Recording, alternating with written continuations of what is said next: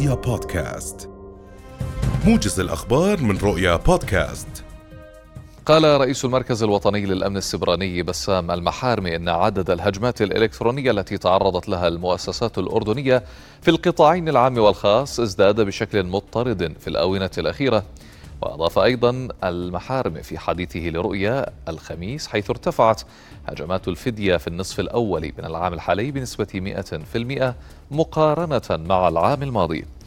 وأشار أيضا المحارم لرؤيا إلى أن الزيادة في هذه الهجمات يعود إلى الحرب الروسية الأوكرانية والمتغيرات الدولية والتطور التكنولوجي، حيث أصبحت الجريمة الإلكترونية صناعة بحد ذاتها تسبب خسائر كبيرة وتدر مليارات الدولارات على مجموعات دولية معروفة لدى المركز الوطني للأمن السبراني.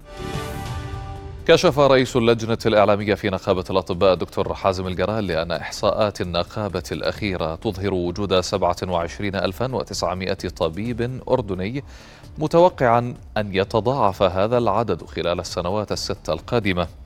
وقال الجرال لرؤيا اليوم إن هناك فجوة واسعة بين عدد الأطباء الخريجين والفرص المتاحة لهم داخل وخارج الأردن، إذ يتجاوز عدد خريجي الطب من الكليات الأردنية الألف وستمائة طبيب سنويا، بالإضافة إلى عدد مماثل من الخريجين من خارج المملكة، فيما يستوعب القطاع الصحي في الأردن بين ألف وألف ومائة طبيب سنويا.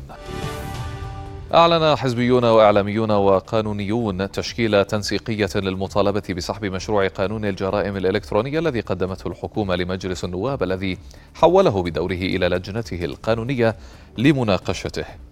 وذكر بيان صادر عن التنسيقية أنها وضعت خطوات تصعيدية للضغط على الحكومة من أجل سحب مشروع القانون، معتبرة أنه الأسوأ في تاريخ المملكة والأخطر على الحريات العامة.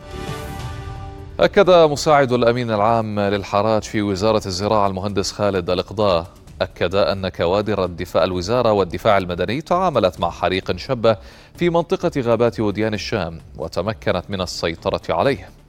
وبين الإقضاء لرؤيا أن وزير الزراعة خالد الحنيفات طلب الإسناد من كوادر الدفاع المدني ومديريتي الزراعة والحراج في عجلون وجرش من أجل العمل على إخماد الحريق والسيطرة عليه، مؤكدا أن الطائرات أسندت عمل الكوادر كإجراء استباقي للحد من انتشاره.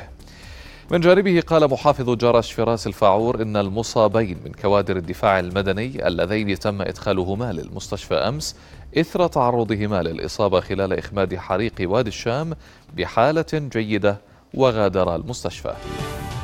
استشهد شاب فلسطيني وأصيب العشرات بالرصاص الحي والاختناق بالغاز السام فجر اليوم خلال مواجهات مع قوات الاحتلال الإسرائيلي في المنطقة الشرقية من مدينة نابلس عقب اقتحام المستوطنين مقام يوسف.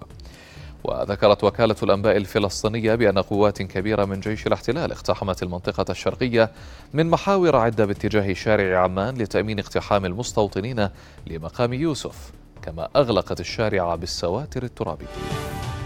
أدانت وزارة الخارجية العراقية في بيان بأشد العبارات اليوم حرق سفارة السويد لدى بغداد.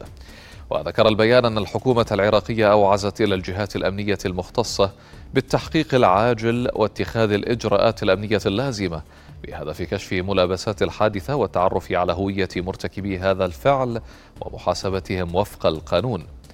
وأضرمت النيران في السفارة السويدية في بغداد فجر اليوم خلال تظاهرة نظمها مناصرو مقتدى الصدر، وذلك عشية تجمع في السويد أمام السفارة العراقية يعتزم منظمه حرق نسخة من المصحف.